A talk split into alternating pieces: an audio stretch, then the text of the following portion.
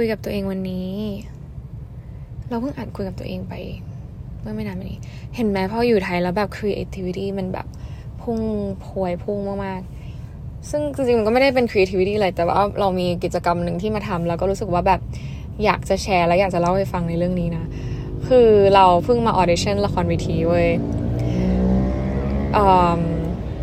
แล้วก็โดน reject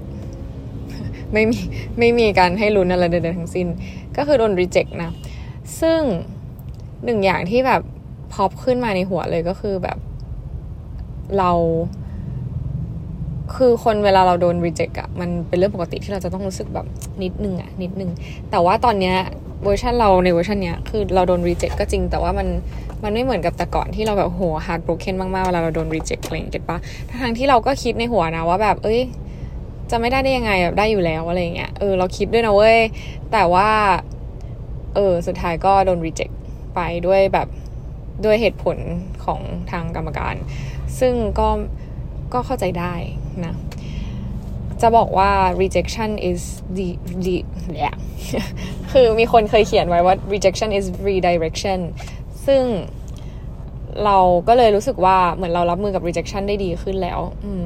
เพราะในอดีตอะเวลาเราโดน reject เราก็จะรู้สึกแบบแย่มากๆเว้ย แต่เหมือนพอเราเปลี่ยน mindset ในการมอง rejection ใหม่อะมันก็เลยทำให้เรารู้สึกว่ามันมันไม่ใช่เรื่องที่แย่ขนาดนั้น มันไม่ใช่เรื่องที่แบบเราจะต้องเอาตัวเองไปแบบเพ้อหรือไปแบบเครียดกับมันขนาดนั้น เพราะว่ามันไม่ได้ไม่ได้ไม่ไม่ได้ทำให้เราสิ้นไม้ไรตอกหรือแบบหมดหนทางในชีวิตอะเก็ตปะ อ้ rejection ที่ที่เราโดนนะบางคนอาจจะแบบเป็น rejection ในรูปแบบอื่นแต่สำหรับเราก็คือเป็น rejection ที่แบบมันไม่ได้ทำให้เราหมดสิ้นจบสิ้นทุกสิ่งอย่าง สิ่งที่เราคิดหลังจากที่เราโดน reject เราแวบขึ้นมาเลยก็คือ เออโอเคโดน reject ก็จริงแต่ว่ามันไม่ได้ทำให้ฉันจะหยุดทำสิ่งนี้เท่านี้อะไรเงี้ย บางครั้งไอการที่เราโดนปฏิเสธจากเรื่องเนี้ย มันอาจจะเป็นเพราะว่าเรื่องเนี้ยมันไม่ได้เป็นสิ่งที่เราต้องทำ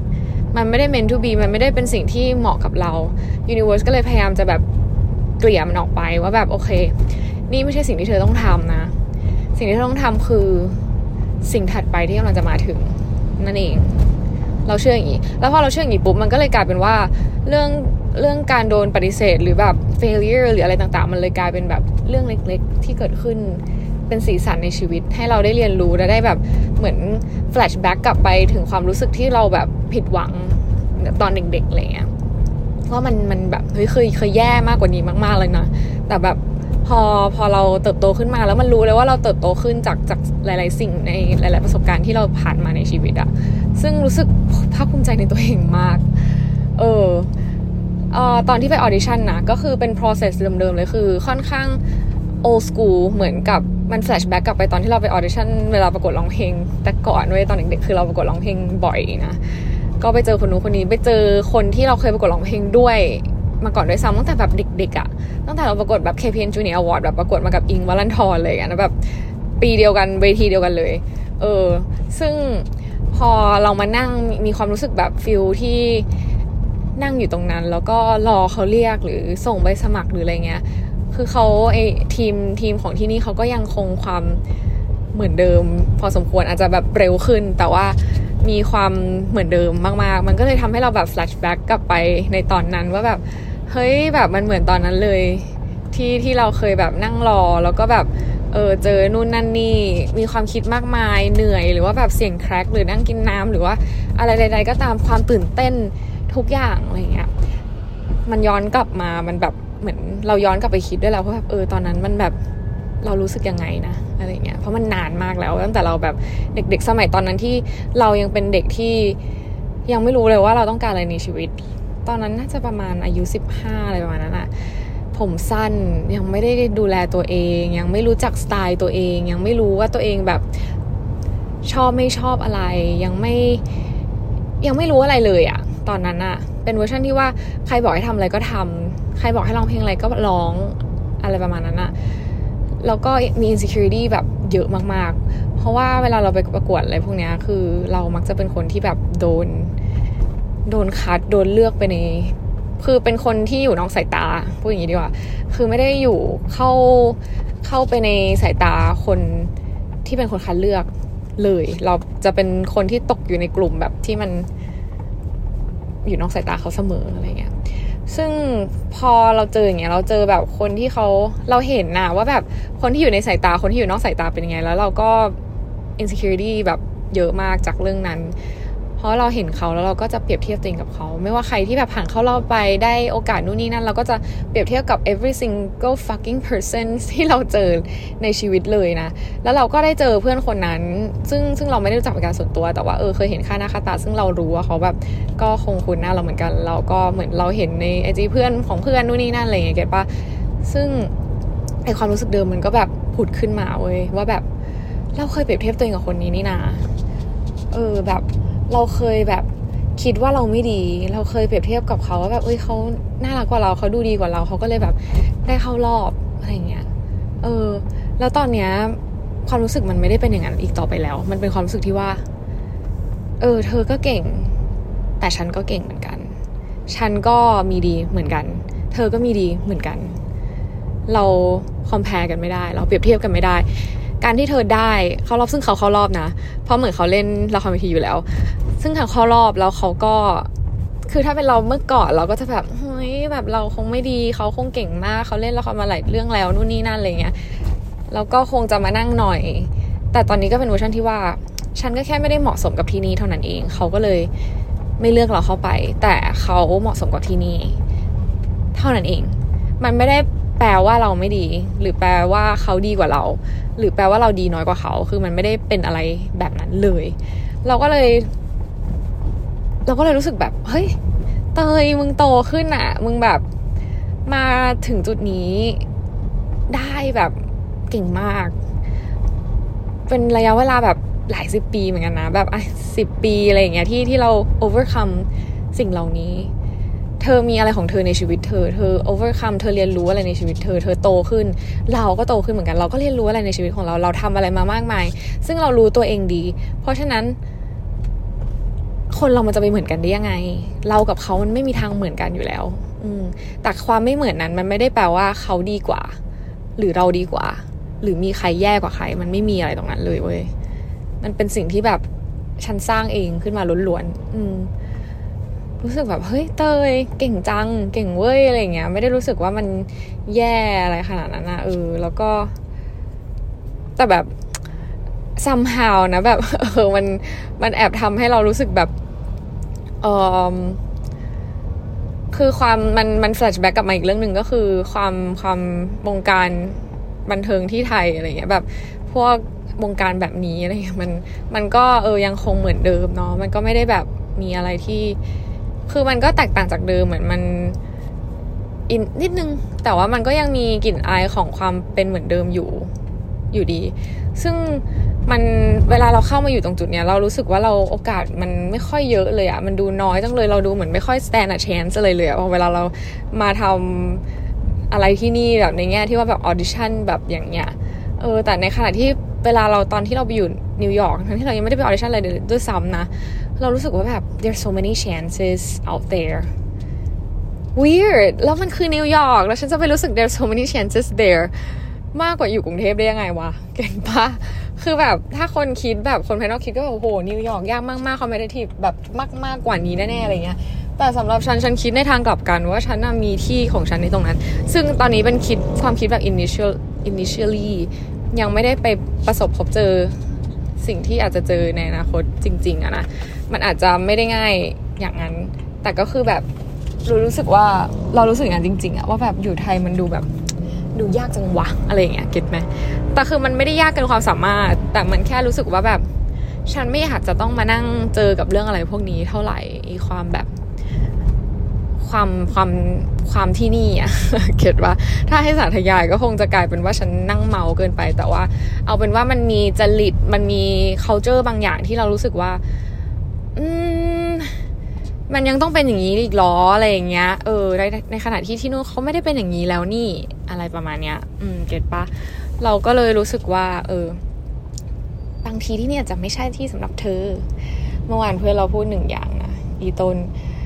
พูดแบบน่ารักมากไม่รู้มันแบบอยาก support เราหรือว่าก็ก็เพื่อนสนิทอะมันก็คง support เราอยู่แล้ว มันก็บอกว่าเออ I feel like you're bigger than that ฉันแบบ you think so อย่างเงี้ยอืมก็เราก็รู้สึกอย่างจริงๆอะว่า I'm bigger than that for real แต่ก็แบบมันก็ต้องฝึกฝนอีกเยอะ เพราะว่าถ้าฉันจะไปร้องเพลงหรือไปออดิชั่นที่นู่น แล้วฉันต้องเสียง crack อย่างนี้มันไม่ได้ไงเตยมันก็เป็นสัญญาณเหมือนเหมือนเป็นการซ้อมออดิชั่น เหมือนกันนะ ซึ่งดีนะเรารู้สึกว่าเราเรา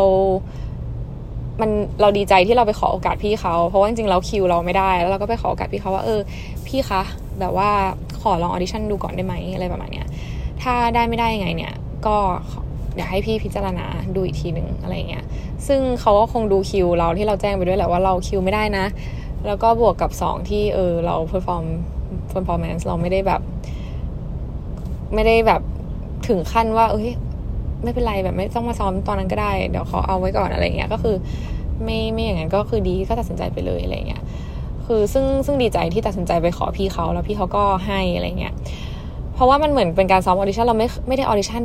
มานานมาก ๆ แล้วเว้ยพอไปออดิชั่นปุ๊บก็รู้เลยว่าแบบเออในห้องออดิชั่นมันจะเป็นยังไงบ้าง แต่แบบเรา relax ขึ้นเยอะแล้วก็ไม่ได้กดดันตัวเองขนาดนั้นแล้ว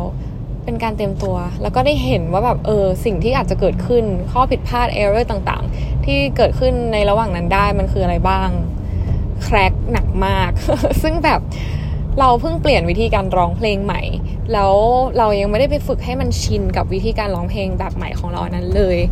มันก็เลยทำให้ช่องเสียงที่เราใช้ในห้องเนี่ย มันไม่ได้เป็นดั่งที่เราต้องการ มันก็เลยกลายเป็นว่า เสียงมันรวนอะเหมือนแบบสายไฟแบบเชื่อมผิดอะไรประมาณนั้นอะเออ ก็เลยทำให้เกิดเออร์ตรงนั้นขึ้น ซึ่งเรื่องนี้เป็นเรื่องที่ต้องระวัง แล้วก็เป็นสัญญาณตัวใหญ่เลยว่า มึงต้องเรียนร้องเพลง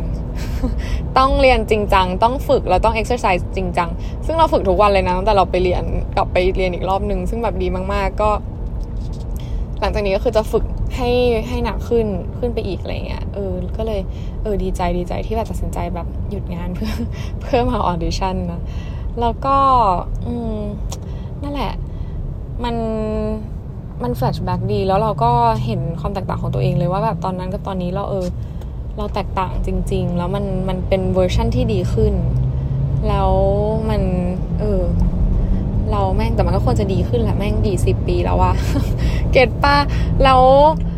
แต่จะบอกว่ามันไม่ง่ายนะเว้ยบางคนที่แบบมีเรื่องอะไรในใจค้างคาอย่างเงี้ยแล้วเรารู้สึกว่าเราอยาก overcome หรือเราอยากเป็น be better version of yourself มากขึ้นอะไรเงี้ยมันมันไม่ได้มาง่าย ๆ ตัวเราเองก็ใช้เวลานานเหมือนกันกว่าจะมาถึงจุดนี้ได้ที่แบบเราไม่รู้สึกอะไรมากมายกับการโดน reject อีกแล้ว เพราะมันคือเรื่องที่เกิดขึ้นได้เป็นเรื่องธรรมดามากๆ ออการการนั่งรอการที่แบบ be patient แล้วการที่เรารู้คือเหมือนตอนนี้เรารู้แล้วว่าเราต้องการอะไรในชีวิตถูกปะแล้วพอบางสิ่งที่มันรู้สึกว่ามันเฮ้ยมันไม่ใช่อะ เราก็จะรู้ทันทีเลยว่าแบบเฮ้ยสิ่งนี้ไม่ใช่เออมันมีแบบความคิดขึ้นมานิดนึงด้วยซ้ำว่าแบบเฮ้ยถ้าฉันได้จริงๆแบบฉันจะฉันจะทำงานที่นี่แล้วมันจะโอเคไหมอะไรเงี้ยแต่ด้วยความที่มันเป็นช่วงเวลาสั้น ๆ ช่วงหนึ่งที่มันไม่ได้แบบนานมากสำหรับการเข้า production อะนะมันก็เลยแบบเอออาจจะยัง ไม่ได้ไม่ได้ต้องอะไรขนาดนั้น แต่ก็คือแบบ เออ มันก็แอบคิดเหมือนกันว่าแบบจะจะโอเคไหมวะฉันจะโอเคไหมกับอันนี้อะไรเงี้ยก็ชวดไปไม่เป็นไร ยังมีอีกหลายอย่างนะ คือถ้า apart from this การกลับมาไทยครั้งนี้เราก็จะเริ่มต้นทำอะไรหลายอย่าง ไม่รู้ว่าทุกคนได้ follow ใน Instagram ของคุยกับตัวเองไหมนะ แล้วมี Instagram ด้วย ชื่อทอก้าเตยทอทอก้าพอดทอก้าพอดอืม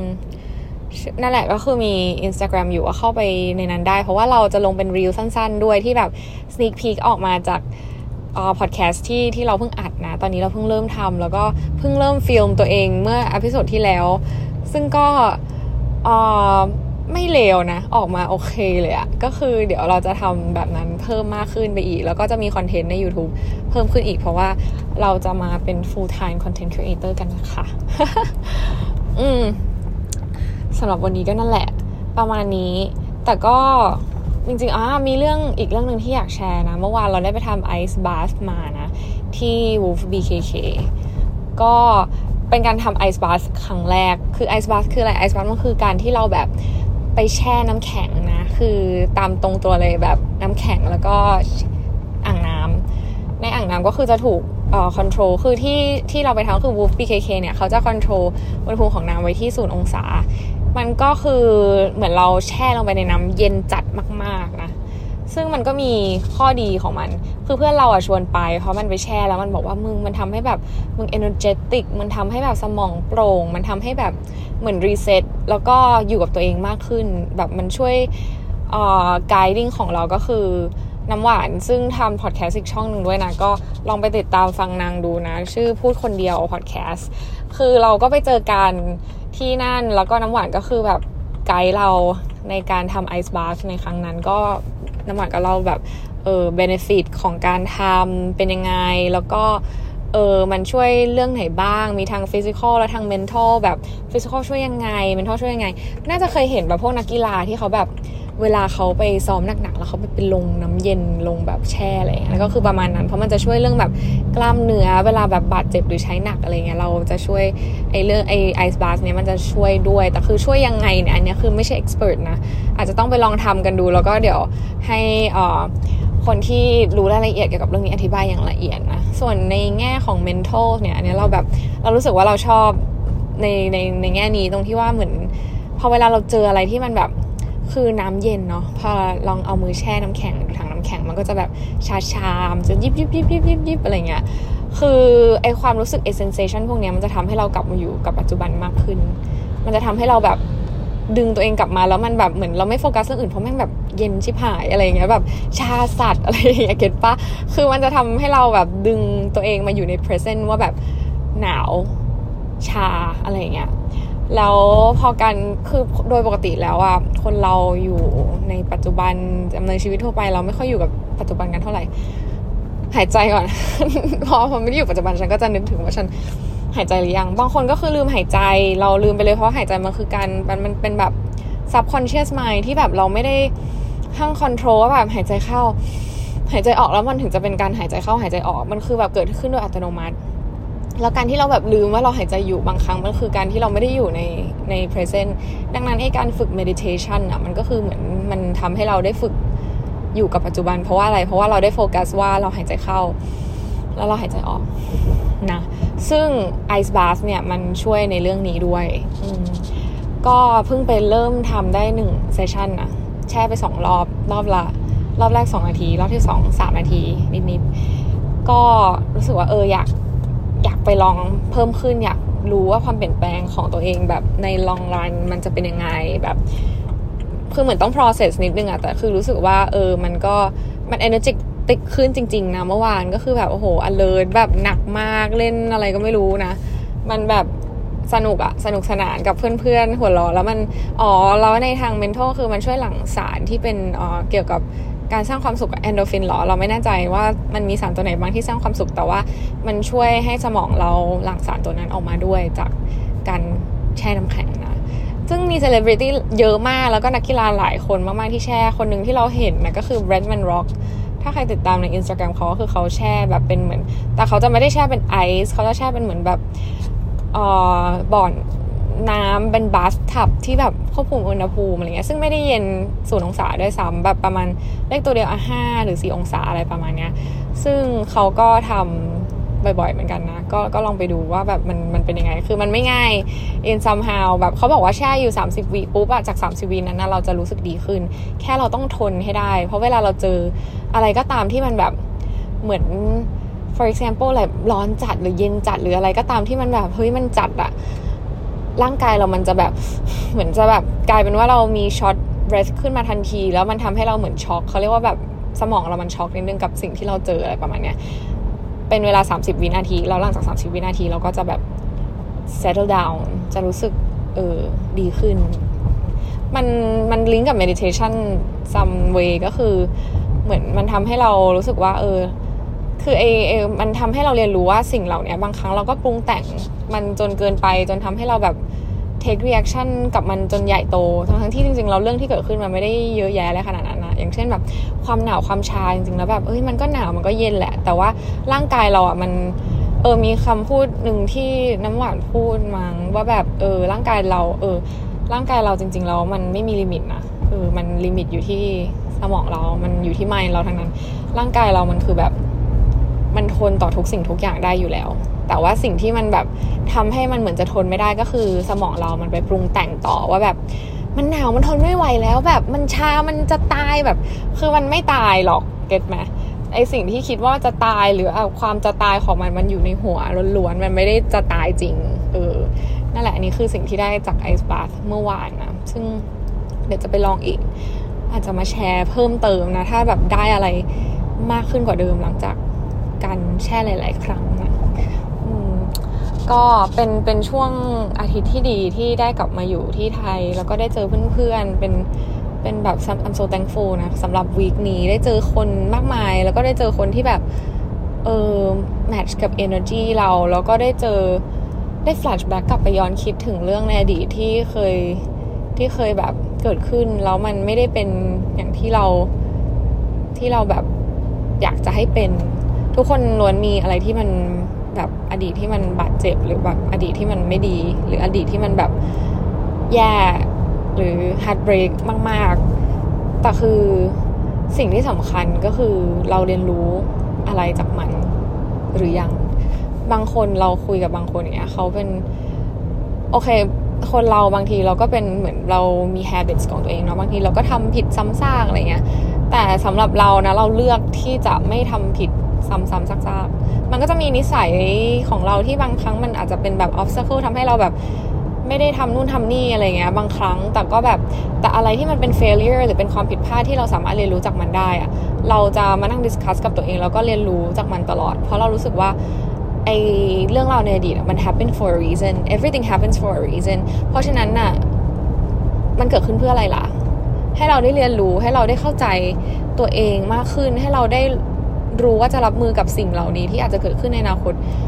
ได้ดีขึ้น เออ ให้เรารู้ว่าจริง ๆ แล้วตัวเรา เขาเรียกว่าอะไรอะเรารู้สึกยังไง เรามีเรามีความ perspective ยังไงกับเรื่องเหล่านี้ แล้วแล้ว mindset แบบนี้ที่เราเคยมีมันถูกต้องไหม เราอยากจะมี mindset อย่างนี้ต่อไปไหมเออ มันเกิดขึ้นเพื่อให้เราได้มาแบบทบทวนและเรียนรู้ แล้วก็เข้าใจแล้วก็ be better better and better day by day นะ นี่คือจุดประสงค์ของแบบอดีตที่เกิดขึ้น เพราะฉะนั้นคุณเรียนรู้อะไรจากอดีตของคุณกันบ้าง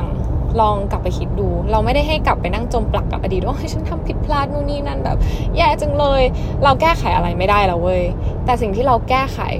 หรือทำได้ในณตอนนี้และในอนาคตภาคหน้าเนี่ยก็คือการทำไม่ให้มันเกิดขึ้น หรือทำให้มันเกิดขึ้นในเวอร์ชันที่ดีกว่าเดิม อันนั้นคือสิ่งที่เราทำได้ เพราะฉะนั้นจงโฟกัสกับแบบสิ่งที่ทำได้ ไม่ใช่สิ่งที่เกิดขึ้นไปแล้ว เพราะว่าเราแก้ไขอดีตไม่ได้นะคะยังไงก็ขอให้ทุกคนมีวันที่ดี ขอให้เป็นวีคที่ wonderful ของทุกคนเหมือนกับที่เตยมีในวีคนี้นะใกล้จะวันวาเลนไทน์อีกครั้งนะอย่าเหงา อย่าเหงาไปหาอะไรทำซะนะทุกคน แล้วเดี๋ยวเราจะกลับมาเจอกันใหม่ขออนุญาตกลับไปลาออกจากงาน นะ finally ทุกคนโอ้ฉันรู้สึกแบบเหมือน freedom มันเข้าใกล้ขึ้นมาทุกทีนะ แล้วก็มันจะได้ทำอะไรหลายอย่างมากขึ้นแล้วนะ so excited งั้นก็ไว้เจอกันใหม่ episode หน้า ก็อย่าลืมติดตามใน Instagram กันด้วยใน podcast ใน Spotify podcast หรือใน Apple podcast หรือว่าใน YouTube Channel ก็ได้ หรือว่าใน Instagram ส่วนตัวของเราก็ได้อ๋อแล้วก็เราลงใน TikTok ด้วยนะ เออ ถ้าใครอยากจะไปติดตามใน TikTok ก็ได้นะ เดี๋ยวเราไปแปะลิงก์ให้ ยังไงก็ฝากติดตามในทุกๆแพลตฟอร์ม แล้วก็เอ่ออื่นๆ แล้วยังไงก็จะมาอัปเดตกันใหม่นะจ๊ะ ถ้ามีอะไรอยากคุยอยากจะแบบพูดคุยแชร์นู่นนี่นั่นกับเราก็ส่งมาได้เลย ตอบเสมอนะจ๊ะยังไงก็ไว้เจอกันใหม่นะ take care ทุกคน bye bye